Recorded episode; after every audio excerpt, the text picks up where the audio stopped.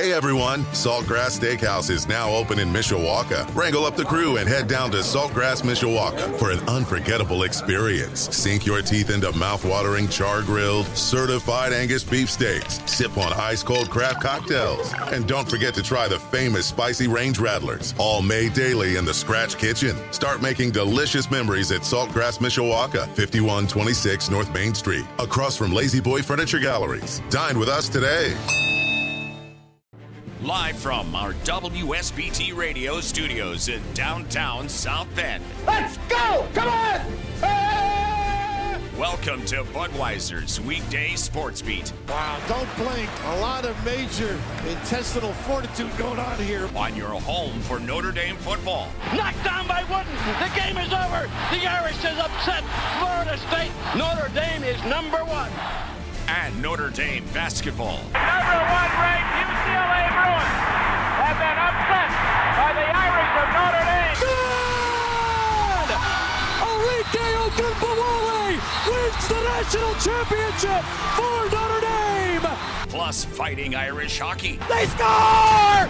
Jake Evans scores! Notre Dame 3.7 seconds away from a spot in the national championship game. The NFL and Major League Baseball. Oh my gracious! How about that? Sports Radio 960 WSBT. WSBTRadio.com. The free WSBT radio app. Big time onions! Now, here's your host, seven time Associated Press Broadcasting Award winner, Darin Pritchett.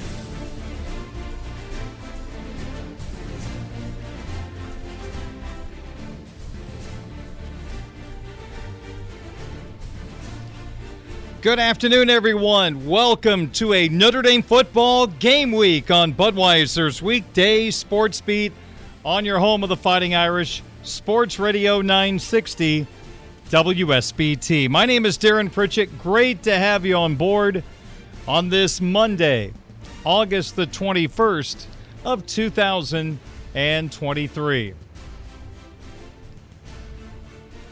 We are coming to you live on 960 AM WSBT. Live streams are available at WSBTRadio.com and on our free WSBT radio app. And as we start the show, I'm trying to fix the Twitch app.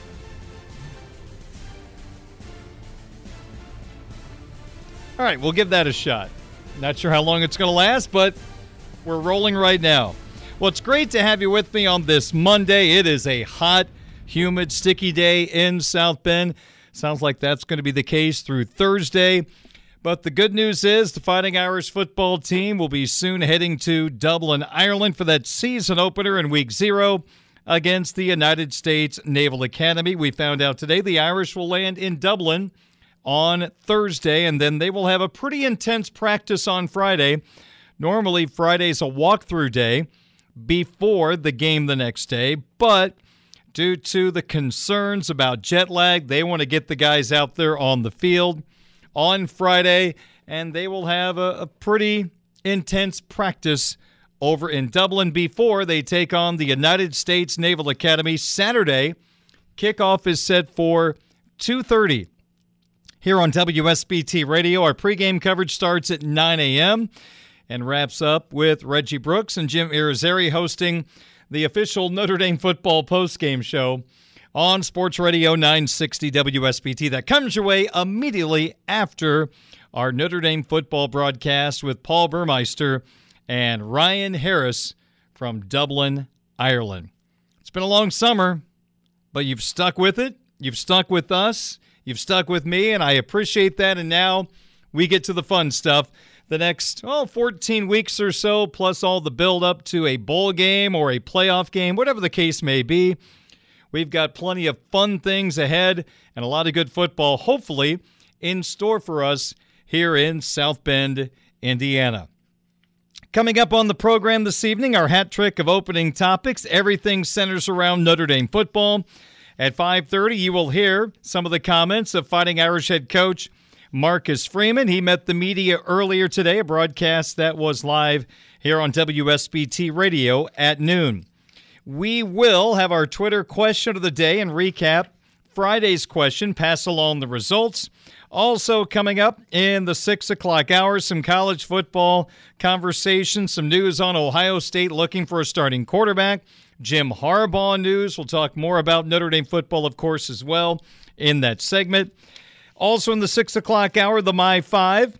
Who are the five most likely Notre Dame players to have the best chance to earn a game ball against Navy on Saturday? And we will wrap up the six o'clock hour with our sports wagering segment. We going to Sizzler. We're on the air until 7 o'clock tonight, a full program. South Bend Cubs are idle today. We do have Cubby Corner coming up at 7 o'clock here on WSBT Radio. Let's get started. Like I said, it's a game week, it's go time, so let's have some fun on this Monday. As I mentioned a moment ago, the Irish will land in Dublin on Thursday, intense practice on Friday. For this Fighting Irish football team, many of the players have talked about how fresh they feel coming out of fall camp. Now, we've heard it has been a very intense physical fall camp, but it's good to hear some of the players feel really good coming out of fall camp. They still have that little jump in their step. Well, Marcus Freeman was asked about those comments in regard to players feeling pretty good coming out of fall camp. And here's the head coach of the Fighting Irish. It's good to, to hear that some of your players feel fresh. Um, you know, I don't want to base my decisions off of what they're always saying. You know, if they're hurting, great. That's a part of the growth we need to be prepared. But, um, you know, the feedback's been good. And, and maybe it's not so much with me as they're, they're spending more time with their position coaches and their trainers than they are with me. Um, and so I'm able to hear different things from, from coaches, from trainers that, hey, you know, guys are feeling good, but it's more so what, what you see. Like there's going to be practices where I don't expect them to be feeling great right? And it's intentional. But there's also saying, okay, if we were looking at those night practices being games, I want to make sure that the build up to those night practices, when we turn on those film of the night practices that we had in fall camp, I want to see guys truly practicing at their highest speeds and their highest level. So um, it's great to hear those things, but I have to make sure that I have a plan and it's adaptable to maybe what the science says or or what my gut feeling is. That's Marcus Freeman on his guys feeling pretty good coming out of fall camp. Sorry, I'm still trying to fix the Twitch app as I broadcast the show. I apologize, a little delay in my conversation. All right, now let's get going once again. Let's discuss some Marcus Freeman headlines beside that fresh player conversation. Kevin Bauman, Aiden Gobaira, you already know ACL injuries during fall camp. They have had successful surgeries and starting the rehab process, and they are out for the season. Offensive tackle Michael Carmody, hand surgery, was injured in practice last week. He will make the trip to Dublin. Carmody, a backup offensive lineman. In fact, he does not show up on the team's first depth chart, which goes too deep at each of the offensive line positions. And starting center Zeke Correll dinged up his ankle last week, which affected his practice time. He is expected to play on Saturday. The plan was for Correll to get out on the practice field today. And hopefully everything goes well for Correll as he wants to get on the field for that first game against the United States Naval Academy. Let's go ahead and go to the depth chart for Notre Dame as our second hat trick of opening topic for this program. Notre Dame did release a depth chart today in their game notes. Sometimes you have to take the depth chart with a grain of salt. But this first depth chart released by Notre Dame today, let's look on the offensive side of the football and let's begin with the big boys up front. No surprise, the left tackle is Joe Alt, preseason All American today announced by the Associated Press. Alt is the best offensive lineman in the country in so many people's estimations, and he is ready to protect the backside of quarterback Sam Hartman. He is backed up by Tosh Baker. The really a, a good, good battle for left guard, and I would say it's a bit of an upset. Pat Coogan outlasts Billy Schrauth for the starting job. Coogan 6'5, 303. Classification a junior, eligibility a sophomore. He beats out the Wisconsin native Billy Schrauth, but I would imagine that competition was pretty close, but Coogan gets the nod in game one. At center, we just talked about the injury to Zeke Correll. Should be ready to go, backed up by Ashton Craig. At right guard, another fall camp battle. Rocco Spindler, a fan favorite, listed as the starting right guard, 6'4, 314, junior classification, sophomore eligibility, and he beat out his backup, Andrew Kristofic. And at right tackle, another staple of the offensive line, 6'6, 315, Blake Fisher. And he is backed up by Aamil Wagner, a sophomore in classification. So that's a look at the Irish offensive line as they replace Michael Mayer at tight end. On the depth chart, three tight ends are listed. Number one, the junior Mitchell Evans, the 6'5, 251 pound pass catcher, started the Gator Bowl with Michael Mayer preparing for the NFL draft. He is listed as the starter. But It is probably 1A and 1B with Holden Staes, the 6'4 sophomore, listed as number two. And then a guy that can do a little bit of everything the H-back, fullback, tight end, Davis Sherwood, the 6'3 junior, is listed third at tight end. Now to that very entertaining wide receiver group. Here's the way they stack up. On the outside, you've got Jayden Thomas, the junior. I think the expectation for most people is he is ready to have a big breakout campaign. His backup is veteran Deion Colzie. The other outside wide receiver is the sophomore Tobias Merriweather, backed up by a dynamic freshman. Rico Flores Jr. Now, I will tell you the number two wide receiver at that spot is an or. Flores or the grad student, the dependable Matt Salerno. Now we move to the quarterback position. Really, no doubt here, Sam Hartman is your starting quarterback, and Steve Angeli looked terrific during fall camp. Easily the number two starter on this Fighting Irish football team. I think there's an expectation building that this might be one of the better backup quarterbacks the Irish have had in a couple of years. So we'll hopefully only see Angeli in mop up roles. But it sounds like Notre Dame has put themselves in a better position to succeed than last year. Now to the running backs.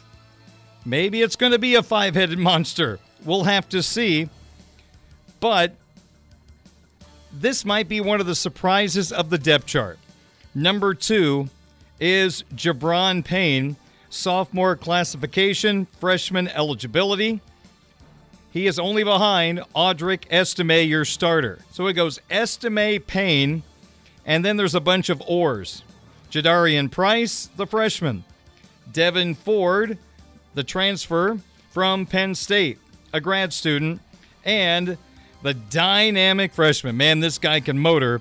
Jeremiyah Love. Might we see all five against Navy? Wouldn't shock me. I would add this in.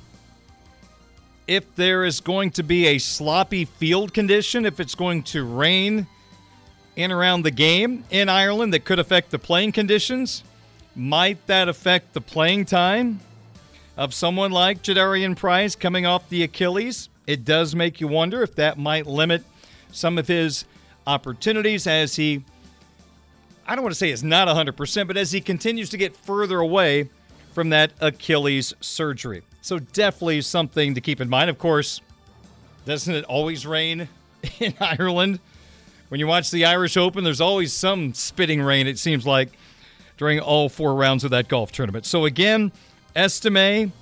Then you got Payne or Price or Ford or Love at your running back position. Now let's go to the defensive side of the football. Again, this is Notre Dame's depth chart. They released today in their game notes for the Navy matchup on Saturday. On the defensive side of the football, let's start with the guys up front. Isaiah Foskey is now a New Orleans Saint, so that Viper position does go to Jordan Botelho. Senior class, senior eligibility. Is he going to be the team's leading sacker? That would be the anticipation. He is backed up by junior Tuihalamaka and a good looking young player in Joshua Burnham. On the other side of the defensive line, you've got the hyphen guys. Javontae Jean Baptiste came over from Ohio State. He is listed as an or starter. Jean Baptiste with Nana Osafa Mensa. Also, Joshua Burnham is listed as the number three defensive end, just like he was at the Viper. Defensive tackle. I think this is going to be a special season for Riley Mills, 6'5, 308 pound senior. I think he is going to supply a nice pass rush for the Fighting Irish up the middle. He is backed up by, I think, a guy that you could argue has come further than anyone else on the roster. Jason Onye, 6'5, 294 pounds, junior class, sophomore eligibility. Onye listed as the backup to Mills at defensive tackle. And the sophomore Donovan Hines shows up on the depth chart as the number three defensive tackle. At the other tackle spot, you got Howard Cross, the second. By the way, that's how Notre Dame listed them. Two defensive tackles. You can call them whatever you want. I'm just going by the Notre Dame depth chart. But you got Howard Cross, the second, as the starter, backed up by a player who, again, has come on during the offseason, Gabriel Rubio. Now to that very exciting linebacking core. No surprise in the starting spots. Let's start with the man in the middle, the Mike linebacker, J.D. Bertrand, back for another go around, the grad student. He is the starter at the Mike. He is backed up by the kid from Andrean, the freshman Drayk Bowen, listed at 6'2, 234 pounds. A physically ready young man coming out of high school. The rover spot. It is now Jack Kiser flipping with Liufau between the Will and the Rover. Kiser is the starter at the Rover. He is backed up by a guy that we all expect will get significant playing time this year. He is now a sophomore in class, freshman in eligibility. We're talking about the 6'2, 223 pounder from South Carolina, Jaylen Sneed, who will wear number three for the Irish. At the will linebacker spot, really interested to see how they use Maris Liufau. 6'2, 239, a grad student. He is backed up by a, a kid. Every time you see him, he's around the football from Louisiana, and that is freshman Jaiden Ausberry. Now let's go to the Irish secondary. Again, if you're just joining us, we're going through the first depth chart released by Notre Dame today in preparation for the matchup against Navy on Saturday. At the cornerback spot, you've got Cam Hart, likely the field corner.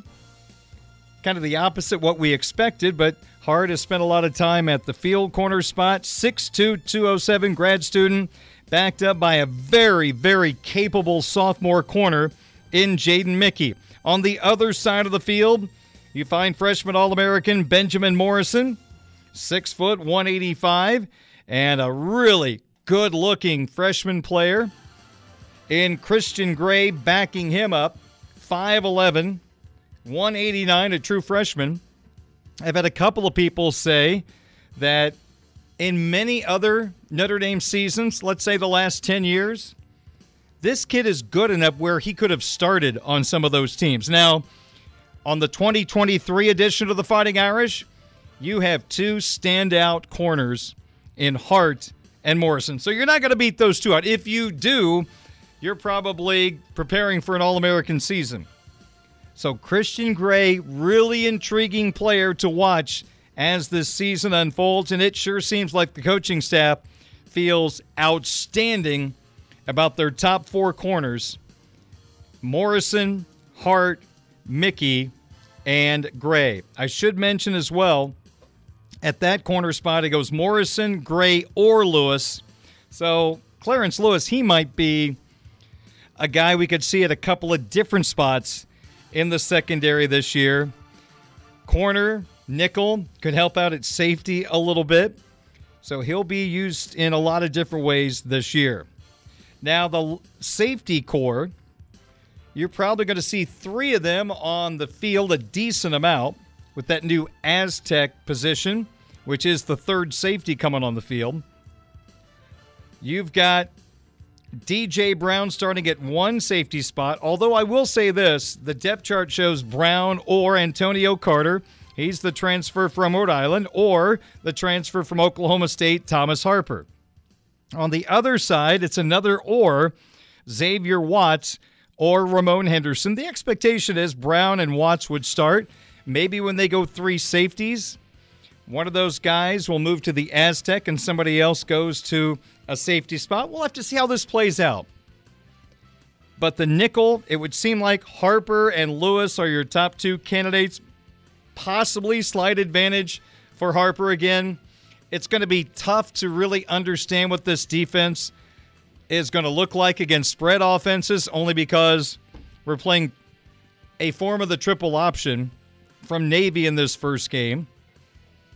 So you might see, like, for example, Xavier Watts move closer to the football in a linebacker spot. He had eight tackles last year against the United States Naval Academy. So probably we will get a outstanding feel for what Al Golden's going to do personnel wise against North Carolina State. Don't want to dismiss Tennessee State, but you're not going to show a whole lot against an FCS school in Tennessee State. So after triple option and Tennessee State, week three, I think that's when we all start to understand what this Notre Dame defense will truly look like with all the packages and all the different personnel that Al Golden is going to present to the opposition this year. And as we've talked about this summer, when you've got guys you believe in at corner that you're not afraid to put out there by themselves, Morrison and Hart, you can go deep into the playbook. You can get very creative coming after the quarterback with that extra defender. It gives Al Golden a lot of opportunities to be extreme, exotic, however you want to say it. I can't wait to start to understand and see what Al's going to do to the opposition based on the corners that the Irish are going to put on the football field. And I think it's still fair to speculate the pass rush is a question mark. And if you can't get to the quarterback with your base and you have to start bringing extra personnel to put pressure on the quarterback, that's where having those outstanding corners definitely come in very, very handy. In terms of special teams, let's just run through those really quick off the depth chart Notre Dame released today. No surprise, the transfer, Spencer Schrader, will handle the kickoffs and also the place kicker. The long snapper is the All American candidate in Michael Vinson. The holder is Dylan Devezin, a walk on quarterback. You've got Bryce McFerson as your punter this year. He's got a booming leg. It's going to be fun to watch him pin the opposition back. And then your return crew. Punt return, Chris Tyree is listed as the starter at that spot. And on kickoff returns, two players are listed Devyn Ford, a backup running back, and that guy again, Chris Tyree, who took it to the house at Soldier Field against Wisconsin a couple of years ago. So there you go. That is a look at the depth chart for the Fighting Irish going into game number one against the United States Naval Academy. But again, the big news coming out of today Coogan is your starting left guard, and Spindler is at right guard. They won some lengthy competitions at those guard spots left open due to graduation last year. And our third and final hat trick of opening topics for tonight as we kick off this Notre Dame game week. Uh, let's get into a little Las Vegas. Notre Dame Navy lines.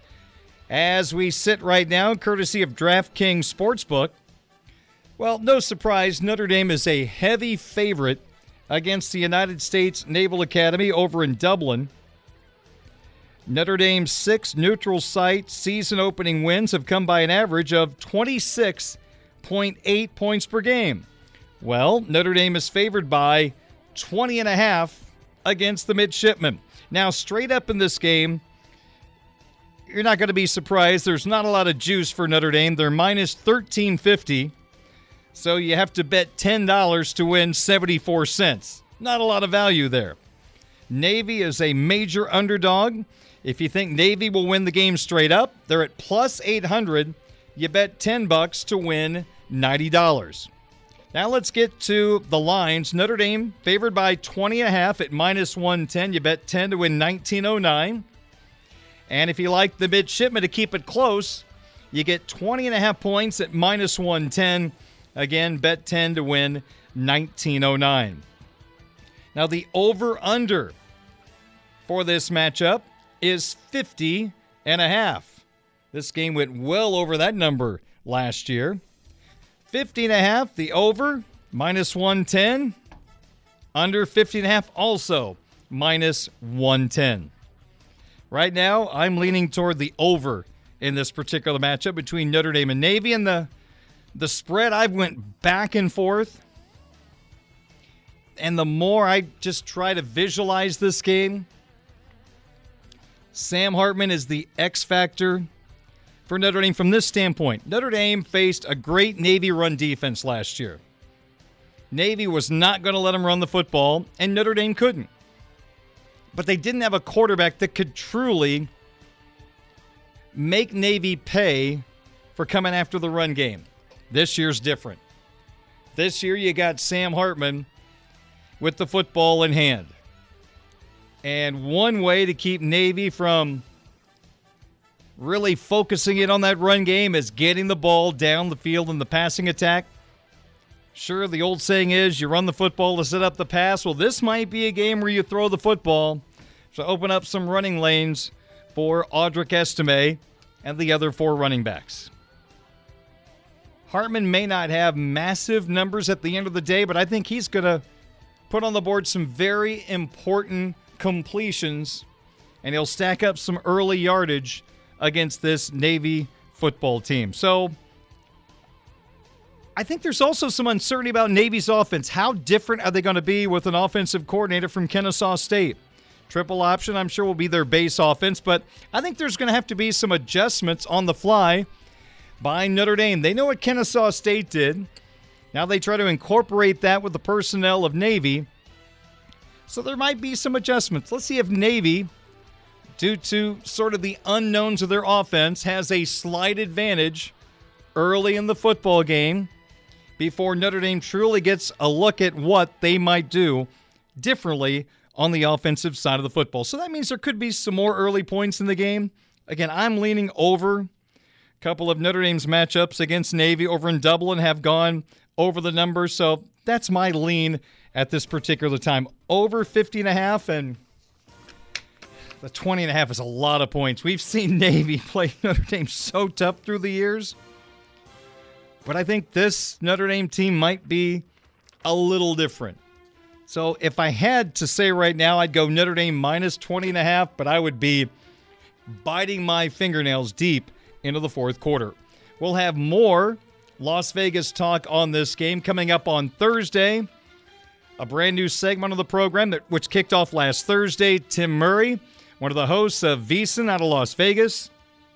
Big Notre Dame football fan, a diehard Notre Dame football fan. He's going to join me to talk about the Irish and talk about some betting lines. So we'll get his thoughts on is the right play Notre Dame minus 20 and a hook. So you'll hear from Tim Thursday at 6:05 here on Sports Radio 960 WSBT. We have to go to break.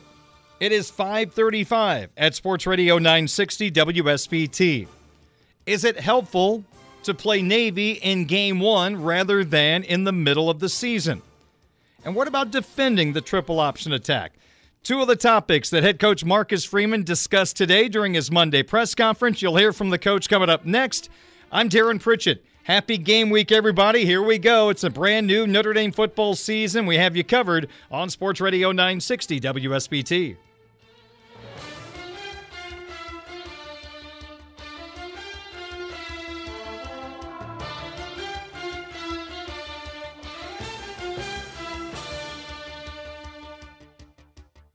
Check this out. This is The Herd. You're excited. I'm excited. With Colin Cowherd. And so, my takeaway on the version of Hard Knocks last night is Aaron is selling a new version of Aaron. And he's selling it to you, and he's selling it to me, and he's selling it to Saleh, and he's selling it to America, and he's selling it to his teammates. It's a sanitized presentation of social media. This is The Herd. Here come the Irish. Notre Dame football coverage continues now. And a diving catch by Notre Dame, Benjamin Morrison. Three interceptions on the day. Budweiser's weekday sports beat Intercepted on the 45 yard line. Tariq Bracy. on Sports Radio 960 WSBT. He will score 10 5 touchdown, Benjamin Morrison. 95 yards out.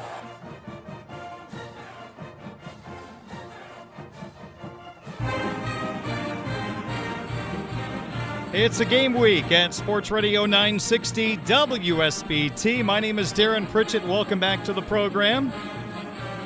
Well, on Wednesdays and Thursdays, my old co host Eric Hansen comes back in studio and hosts the 5 o'clock hour with me. And Eric wants you to know that he has set up a special deal for WSBT radio listeners at his website, InsideNDSports.com. This offer runs through today. So, just a few hours left to sign up for a year of the best coverage of Notre Dame football, men's and women's basketball, and Olympic sports for just $23 the next year. The offer is for new subscribers. Plus, you get access to all the other premium coverage throughout all the other college sites in the Rivals Network content from national recruiting analysts and columnists, and access to recruiting rankings and the recruiting and transfer portal databases. All for just 23 bucks, but you have to sign up by midnight tonight. Just go to InsideNDSports.com.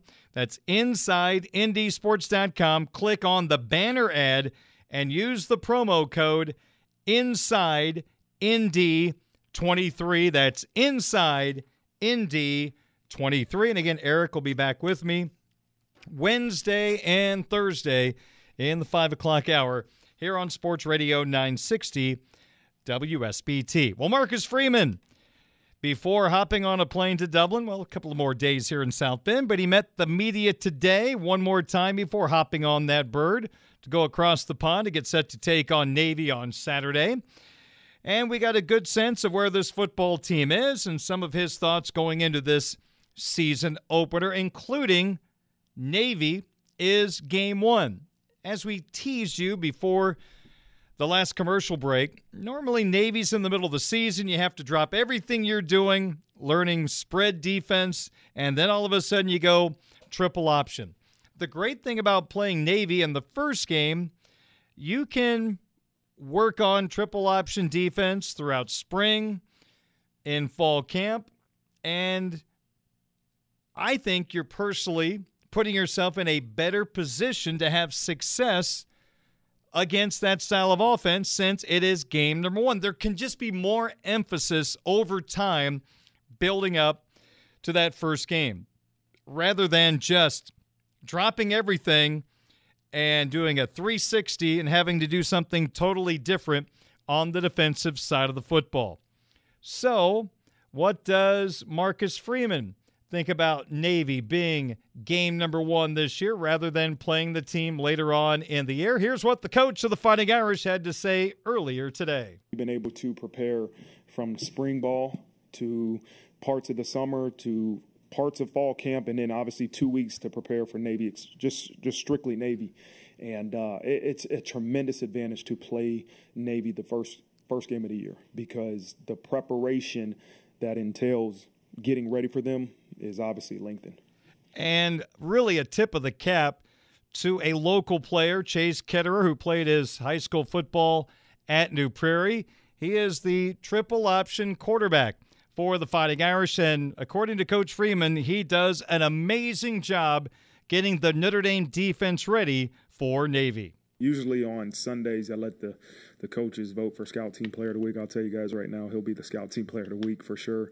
Um, you know, Chase not only knows how to run the offense because he played it in high school, but Chase has a little bit of leadership abilities to him too. He's a, he's a good athlete. Um, he kind of challenges uh, the players, but also he shoot. He's I'm, I'm, with the scout team right now, right? And he's a couple times. I think he should pull it, and he gave it, and I said, no, I don't. I want you to pull it. He said, well, coach, the the end gave me a give read. Okay, well, I'm telling you to pull it, you know. So, but I mean, the look he's been able to give us is invaluable, and um, he's been a huge part. And this week will be huge too. But he's been a huge part in development of our defense, but also the offense. Like he takes them out there and they work timing, they work um, all the different motions and, and, the things that we need to, to, to demonstrate that the Navy offense does. So um, really grateful to have him this week in, in, in, our program. All right, nice going, Chase. Good to see a, a, local player really helping out this Notre Dame football team. And if Chase ever got banged up, there was a, a pretty good option style quarterback that played for Keith Kinder at Mishawaka High School and Justin Fisher. Now he's a tight end with the Fighting Irish, but I have a feeling Mr. Fisher, if he had to jump in and help out a little bit, it would be just like riding a bike for him running that option attack. All right, so Navy, Kennesaw State offensive coordinator comes to Annapolis this year to try to kickstart a Navy offense that's been not running on all cylinders the last couple of years. We are so used to Navy rushing for over 300 yards per game.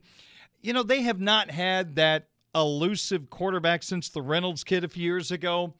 And they may use two quarterbacks against the Fighting Irish on Saturday. Tai Lavatai is a guy that Notre Dame has faced before.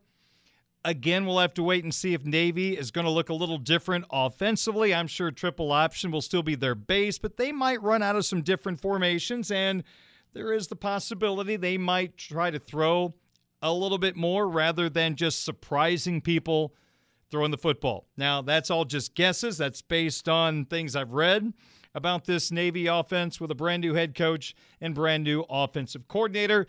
But Notre Dame has to hone in on the triple option attack, and then adjust to whatever Navy does differently. Here's Coach Freeman on defending that triple option attack of the midshipmen. Well, you don't see it often, right? You don't see triple option offenses often in college football, and it's you have to be so disciplined. Our guys defensively are used to being able to, yeah, do your job, but finding a way to get to the ball, finding a way to make a play happen at times, right? And when you play triple option, you might not ever make a tackle with a guy on the ball, but if you have to do your job and and it's it's something that is very extremely difficult. Now, you're going against a coordinator that that there's a couple like we got to watch Kennesaw State. That's not what Navy did last year, and so we have to prepare for a lot of different things that we might see. And so um, it will be a challenge. We have a great plan. I love the plan that Coach Golden has come up with and we're doing defensively, but its ability to recognize, okay, what is this offense trying to do, and then jump into that game plan. That's head coach Marcus Freeman on facing that Navy triple option attack.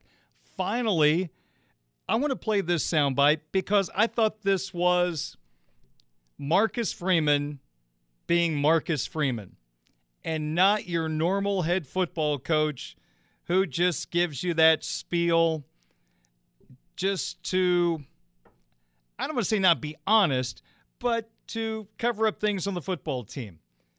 Rarely do you hear a coach say, Hey, this surprised me. This is a really good surprise.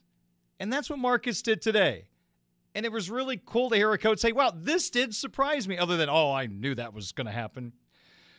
But he was asked about the way the interior defensive line has evolved since the start of spring camp. I don't know how you felt as an Irish fan going into spring camp, but you probably heard me and I would guess a majority, if not all, of the Notre Dame media discussing how good is this defensive line going to be. You lose the all time sack leader in Notre Dame history, Isaiah Foskey, now a New Orleans Saint. Ademilolas. I mean, a lot of good football players moved on. And for me, it was more about how good are the number twos going to be because for the past, gosh, can we say seven, eight years, the twos have been really, really good. There's not been like a major drop off from one to two. And I credit Mike Elston for getting that started when he moved back to defensive line coach a few years ago under Brian Kelly. And now, hopefully, Coach Washington continues this tradition of really good defensive line play here in South Bend, much improved over what we had, gosh, 15, 20 years ago when defensive line play really hurt Notre Dame in so many football games. Now they're starting to catch up with some of the top programs elsewhere in the country. Probably not all the way there yet from what we see from the Alabamas and the Georgias, but Notre Dame has made up a lot of ground in defensive line play. But I love what Coach Freeman said today when he was asked, hey, we as media might be surprised in the way the defensive line has played, but what has stood out to him?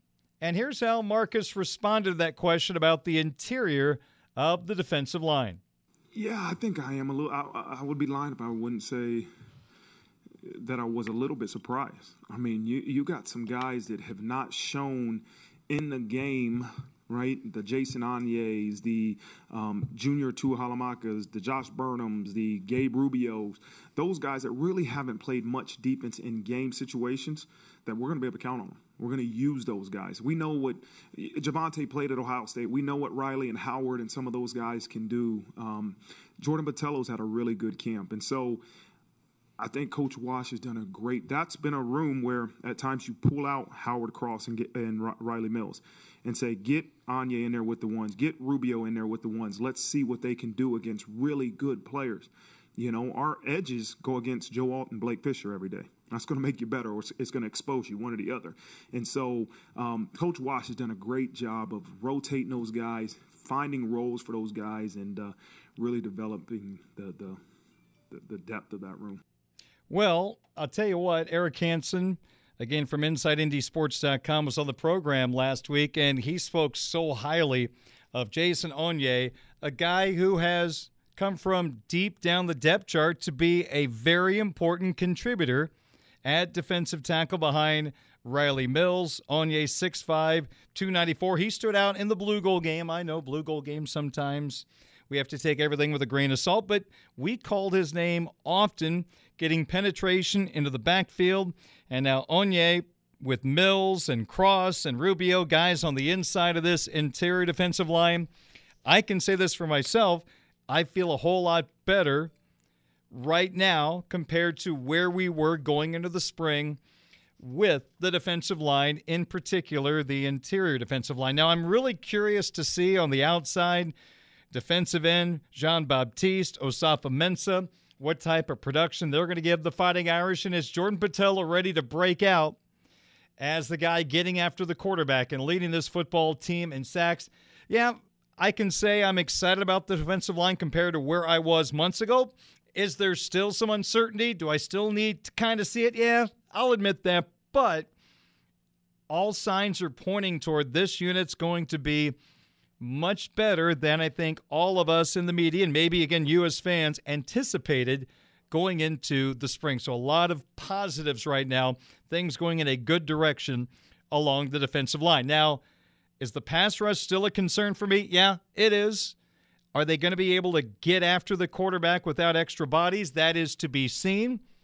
Let's see if they can prove that to us early on in the season probably against Brennan Armstrong and NC State. That'll be the first time we really need to see that pass rush truly affect the game.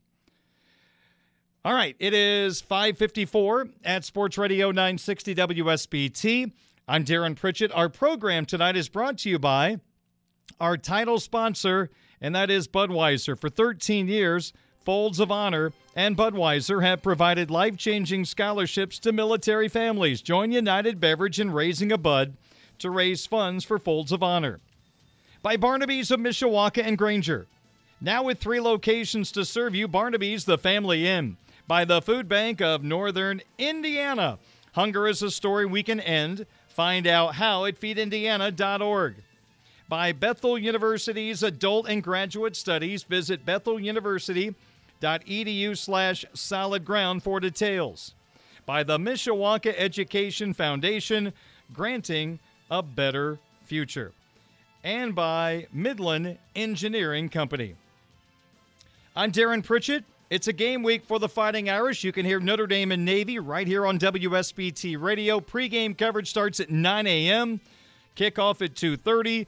The official Notre Dame football post-game show after the game here on Sports Radio 960 WSBT.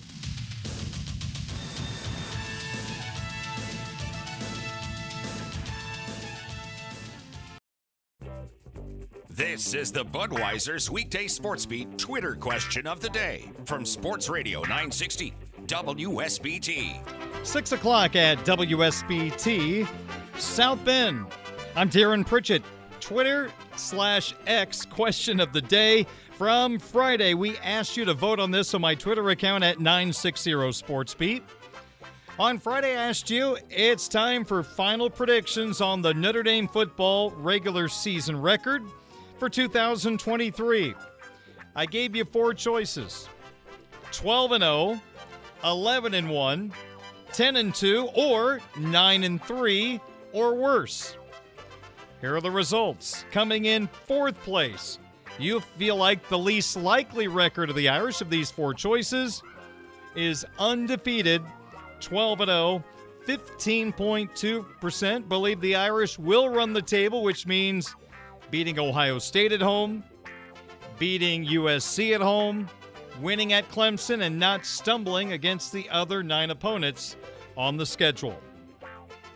We had a tie for second place. 22.2% said 11 and 1. Another 22.2% went 9 and 3 or worse.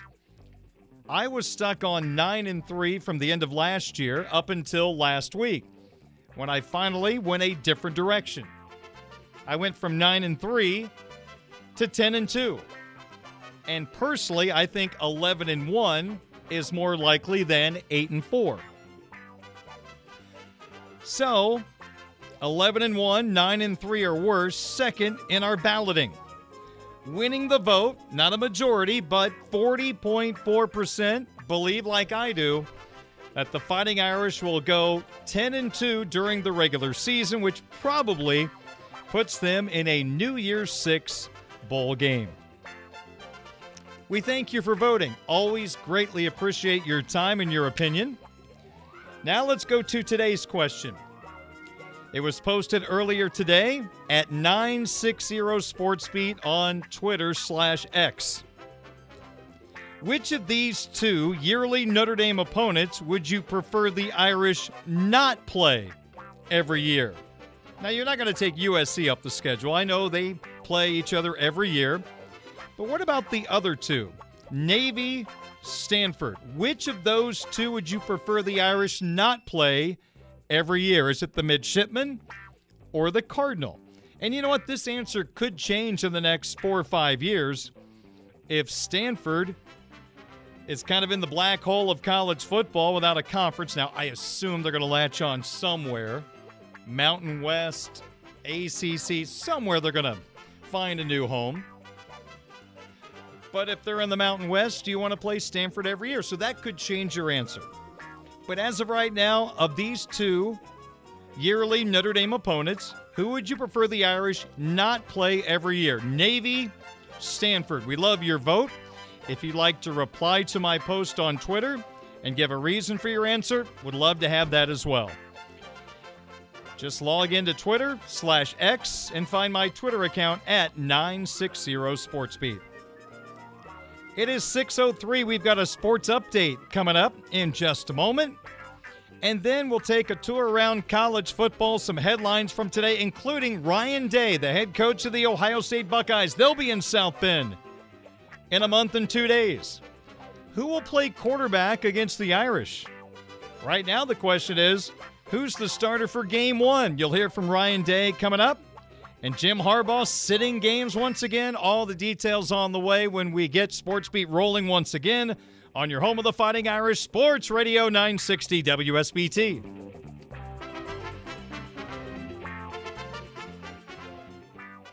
Welcome to Budweiser's weekday sports beat on Sports Radio 960 WSBT. Highlight reel won by Williams. Down the sideline, Williams. Chased by Gamble. 20,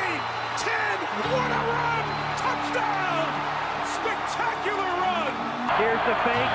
Meyer looking. Meyer finding the other tight end. Irv Smith touchdown. Five five rocket touchdown Irish.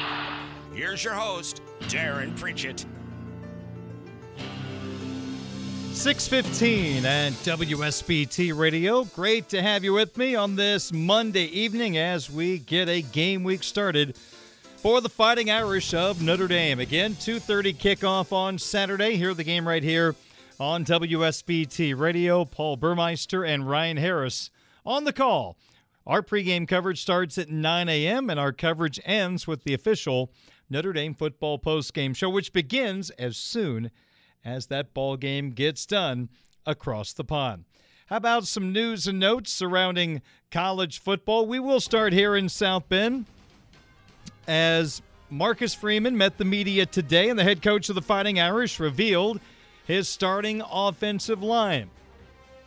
If you were tuned into Notre Dame football going into fall camp and then took a snooze, you might be surprised by the starting guards. Well, no surprise. Your benchmark tackles are ready to go. Joe Alt at left tackle and Blake Fisher at right tackle. Zeke Correll suffered an ankle injury in practice last week. They were very cautious with him.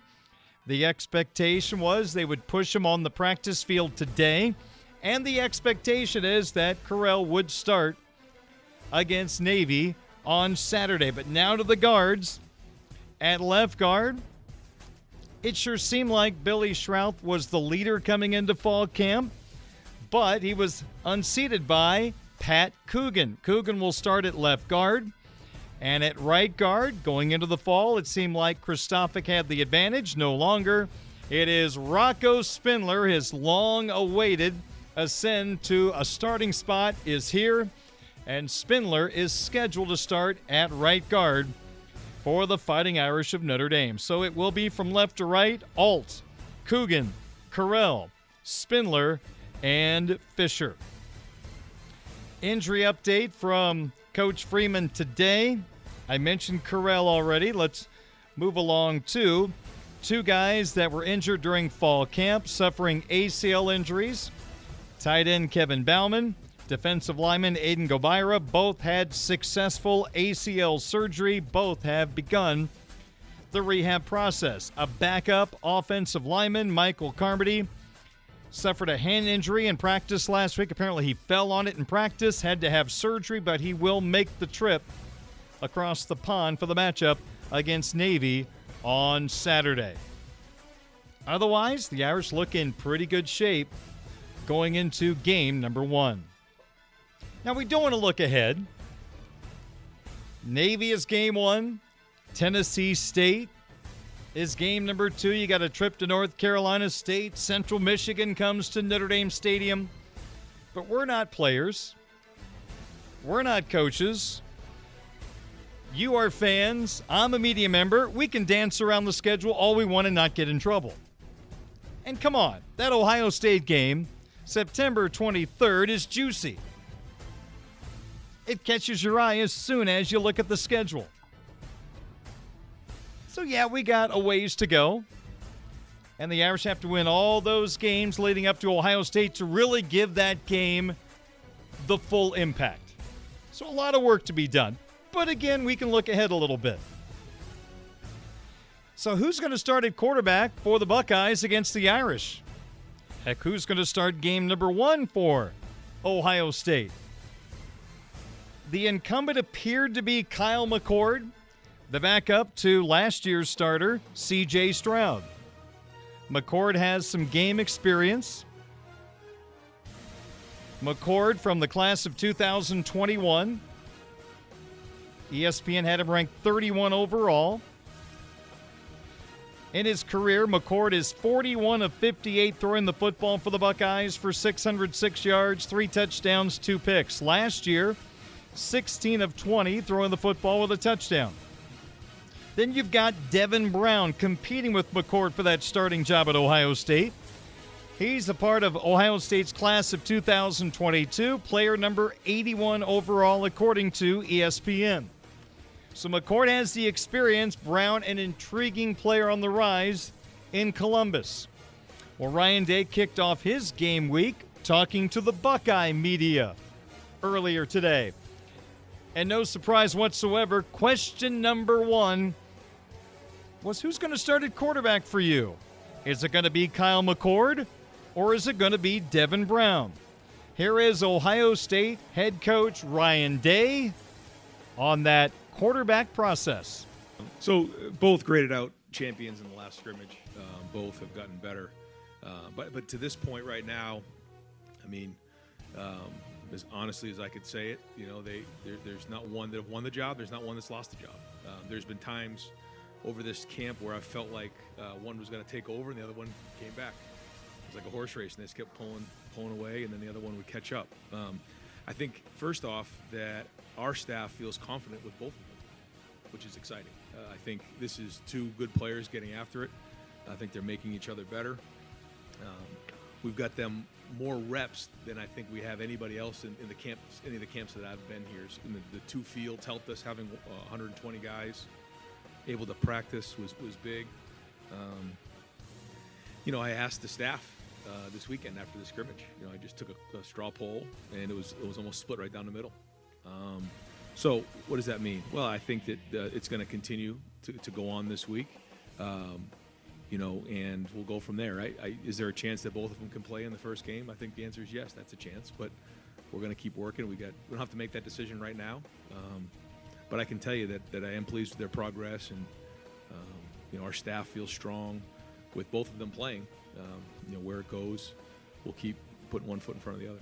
Uh, Ryan, when it comes to choosing a quarterback, you mentioned talking to the staff. How much weight does the defensive staff's thoughts on having to defend somebody weigh? A little bit, but uh, I, I, like to get their their feedback on what they see every day for sure, and that's why I did that. Um, same thing on offense. I like to know what the O line coach thinks of the quarterbacks. I like to know what the special teams coach sees. You know, you just it's good to get a, a consensus of of that. But ultimately, you know, it'll be my decision. Ryan, you, emphasize that you're comfortable with both, but obviously, the longer this goes on, the more perception is that that maybe one guy isn't. I know Dave asked you last week if you believe in the adage of two quarterbacks, you don't have one. How, how do you, if you do have to handle this, how do you handle it with, with both guys? Well, I, you know, there's been situations in the past where you have two really good quarterbacks uh, on the roster, and, and you know, these things have them have a way of working themselves out. Now, when? Um, but but I can't sit here and honestly say. And I, I met with the quarterbacks, and um, they they agreed. You know, there's there's not one that's that much further ahead, but they both graded out champions in the, in the scrimmage. They're both playing very well, so that that's really good, and we have confidence in them. So. Um, we've talked about this before. You don't know until you get into the game what exactly you have, and practice is good. Practice gives us a um, a snapshot of what you're going to see in a game. But once you start getting tackled and you're in the situations and you're live, that's that's a whole other thing. So um, we'll just keep trying to you know figure it out one day at a time. But I, but I've been in situations, not very many, where you, you don't have a quarterback and it's like that's not a good feeling we're going to have a quarterback, and you know we may have two. Um, and if they deserve to play, they're going to play. Wasn't Joe Burrow like third or fourth string at one point at Ohio State before moving on and winning a national championship at LSU? Now, I'm not saying that Ohio State has that caliber of quarterbacks battling at the top, but it sure seems like Day feels pretty confident in those two. Now, in case you're wondering, who do the Buckeyes have before coming to South Bend. Well, the Buckeyes start on the road with a Big Ten conference game. They go down to Bloomington to play, you know who, Indiana, the Indiana Ball Club. The Hoosiers and the Buckeyes play Saturday, September 2nd at 3:30 in week number 2. Not a stern test for the Buckeyes at the Horseshoe as September 9th they will take on Youngstown State. And then the week before, the Buckeyes come to South Bend. September 16th, a 4 o'clock kick, Ohio State takes on the Hilltoppers of Western Kentucky. Then it's Ohio State and Notre Dame September 23rd at 7:30. So, Day has a few games to play with before he takes on the Fighting Irish in South Bend.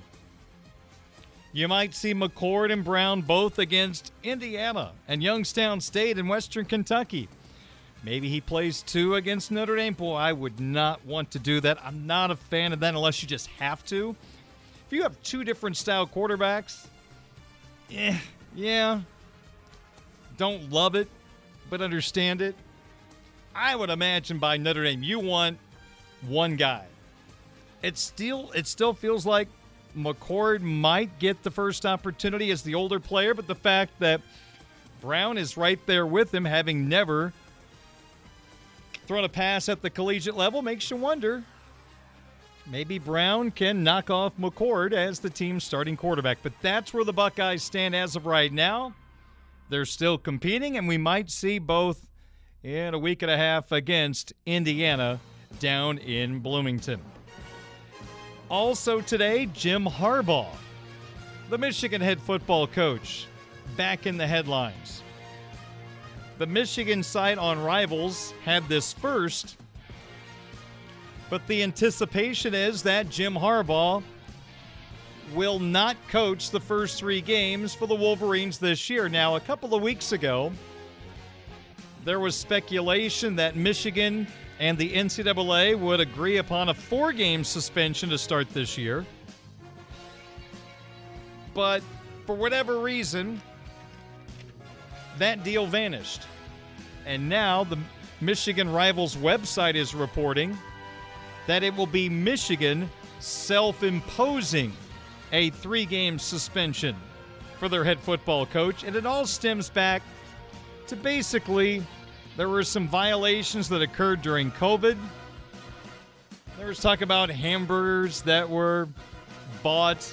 The NCAA came out in a statement, what was it, last week, the week before, saying this is more than just hamburgers. It comes down to some COVID violations. And so now, according to rivals, Harbaugh will sit the first three games, which means he will not coach when the Maize and Blue take on East Carolina, UNLV, and the Falcons of Bowling Green. This would also mean the return of Jim Harbaugh to the sideline September 23rd at the Big House, Big Ten opener against the Scarlet Knights of Rutgers. So we may not see Harbaugh for a little bit, but I think Michigan's going to be just fine in those first three football games. It's amazing to read the speculation that J.J. McCarthy might be in line not only for the Heisman, but he might be a player that could unseat Caleb Williams as the first quarterback taken in the draft. The kid that had Notre Dame memorabilia hanging in his bedroom, that J.J. McCarthy. Irish got Tyler Buchner in that class. Michigan has J.J. McCarthy, and he led them to the playoffs last year. But it sounds like, according to rivals, Harbaugh will sit now the first three games, self imposed by Michigan, out for East Carolina, UNLV, and Bowling Green. Those are some headlines from around college football. Who are the five most likely Notre Dame players who have the best chance to earn a game ball against Navy? My list is coming up next. Budweiser's weekday sports beat on your home of the Fighting Irish Sports Radio 960 WSBT.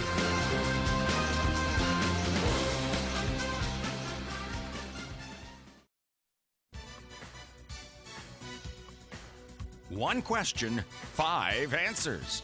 This is the My Five Questions of the Day on Sports Radio 960 WSBT. Darin Pritchett back with you on WSBT Radio. 636 is your time on this Monday on our My 5 today. Who are the five most likely Notre Dame players who might earn a game ball against Navy on Saturday? Ladies and gentlemen, this is number five. Let's start with the guy that wears number seven for the Fighting Irish offense, running back Audric Estime. Now, how many running backs are going to play on Saturday? Your guess is as good as mine. If you say two, I'm going to say I'll take the over definitely. Three, four, heck, five running backs might play in this game. But Estime is going to get a majority of the touches, you would assume, coming out of the backfield. Now, Navy had one of the best run defenses in the country last year. Notre Dame couldn't run it against them. But last year's team had a quarterback that didn't scare Navy. I would assume this year's starting quarterback for the Irish catches the attention of the Navy coaches. So you can't just hone in on the Irish running game. Got to be careful because you've got a guy that is not afraid to throw the deep ball and he throws it accurately in Sam Hartman. I think Notre Dame wants to run the football in this game. But if Navy early on tries to take that away, you know what? Hartman might beat him a couple of times, which is going to loosen up that defense, and that's when Estime can do some damage. So I think Audric can have a nice game.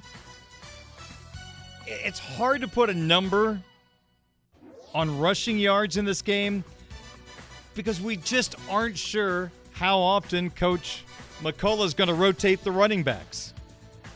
I want to say estimate 75 yards in this game. If he gets more carries, could top that. If it's a running back by committee, he may not get that. I'm just going to guess 75, and we'll see what happens from there. But I think Estime has a chance to be the guy in this game. And, and again, I wonder, Jadarian Price coming off the Achilles, if it is rainy and wet, if the field is not in, I don't want to say bad shape, but if it's soft, do we see less of Price coming off that Achilles? Now, I just looked up the Weather Channel for Dublin, Ireland on Saturday. The forecast overcast with rain showers at times.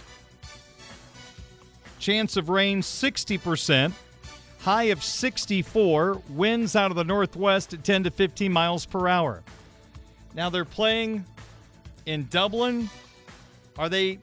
I'm, I'm just going to assume. I don't know about soccer, but I'm just going to guess they don't have tarps. Maybe one is brought in for this game. I have no clue. But that could affect the footing in this game. And again, might affect how much Price gets a chance in this matchup. Four.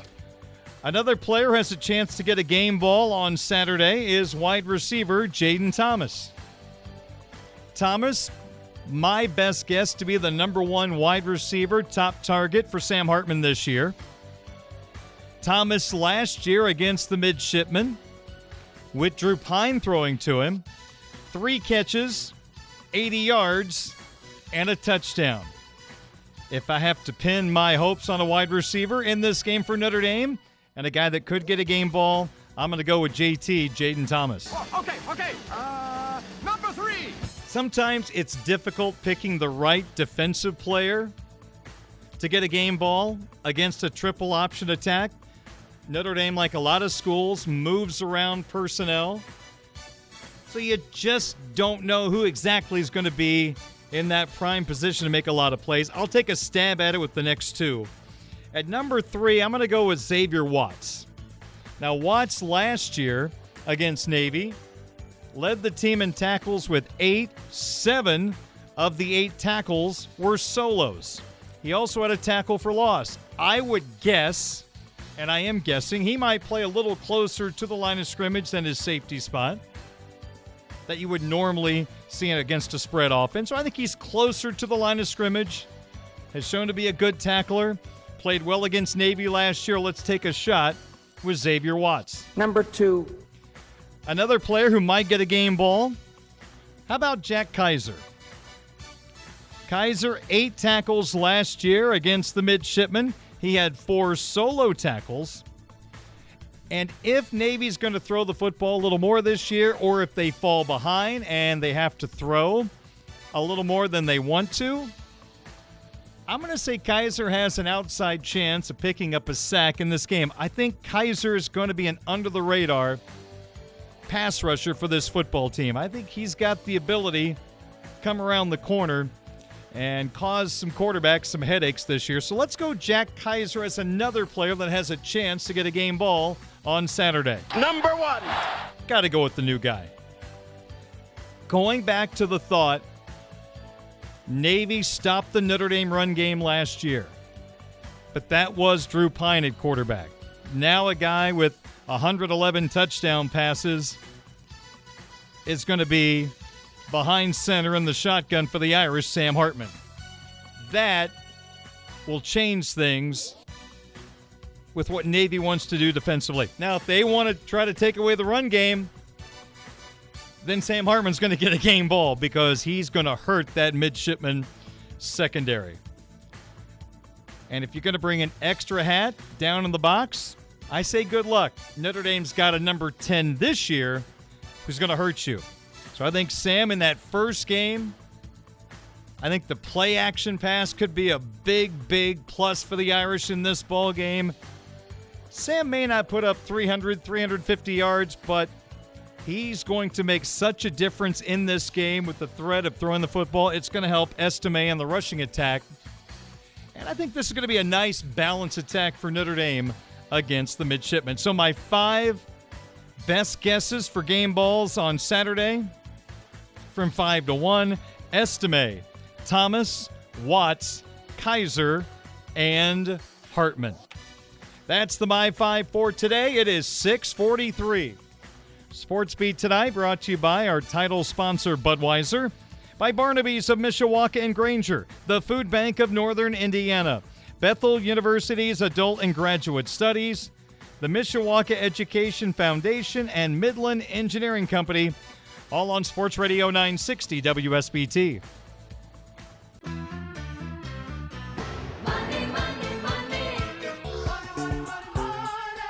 Show me the money. we go with Sizzler. We go with Sizzler.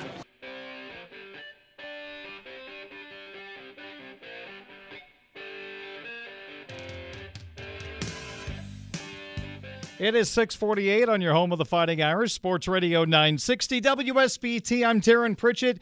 Let's get to our sports wagering segment. We hardly had this segment last week due to the show being shortened because of early South Bend Cub baseball start times. But this week we're back to normal. The Cubs are off today and then they are home Tuesday, Wednesday, Thursday, Friday, and Saturday. So we'll be done at right around 645 here on WSBT Radio the rest of the week so we can get into some sports wagering talk, college football starting this weekend, including the Fighting Irish. But tonight we have four baseball suggestions for you. So let's go ahead and get started with the first of four. The first of four suggestions just got underway a couple of moments ago up in Detroit, Comerica Park.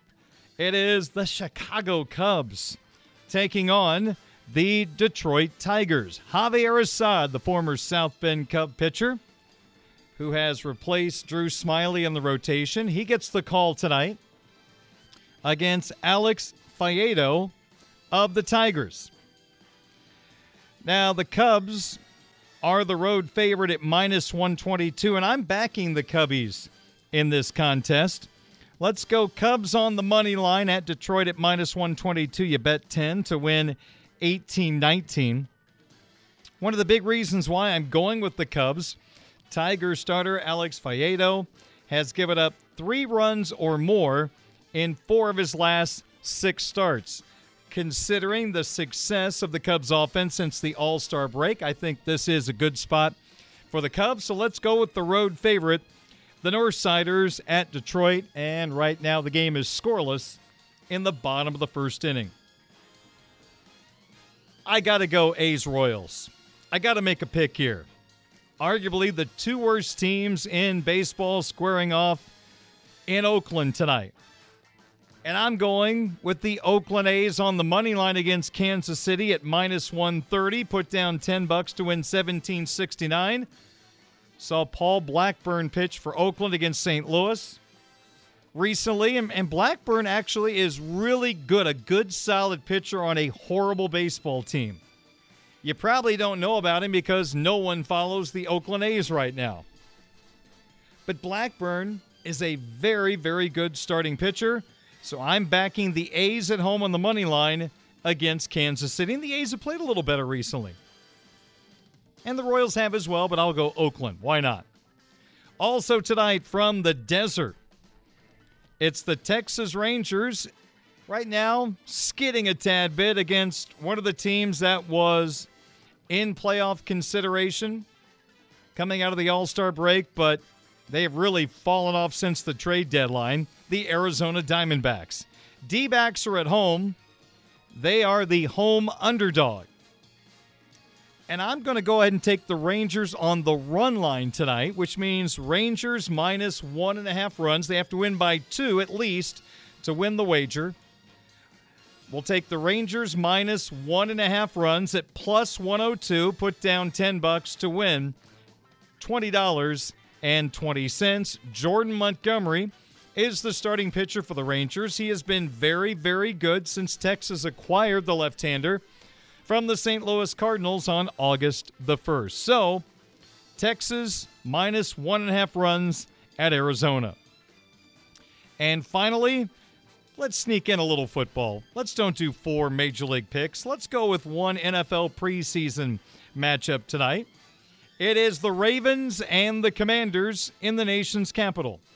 Now, why would I touch this game? A, I just want to put down a football wager. Two, there's a heck of a trend. Now, we all know the preseason doesn't mean anything, but the Baltimore Ravens have won 24 consecutive preseason games. 24 in a row. Sounds like John Harbaugh, the head coach of the Ravens, has a lot of pride in winning these games and keeping the streak going. So, why would we buck the trend? Let's go for 25 in a row. Just for fun, let's go Ravens on the money line in this preseason game at the Commanders at minus 130. 10 bucks to win, 1769. If they lose, then the streak is over. But let's ride the wave and go Ravens on the money line as they go for 25 straight preseason wins. So we've got Cubs on the money line at minus 122, A's on the money line at minus 130, Rangers minus one and a half runs at plus 102, Ravens money line at minus 130, and just for the heck of it, you put those four games into a parlay, they're at plus 1050, and if they all hit miraculously, a $10 bet would turn into $115.05. Wouldn't advise it, but just for fun. Sports Beat tonight brought to you by our title sponsor, Budweiser. For 13 years, Folds of Honor and Budweiser have provided life changing scholarships to military families. Join United Beverage in raising a Bud to raise funds for Folds of Honor. By Barnaby's of Mishawaka and Granger, now with three locations to serve you, Barnaby's the Family Inn.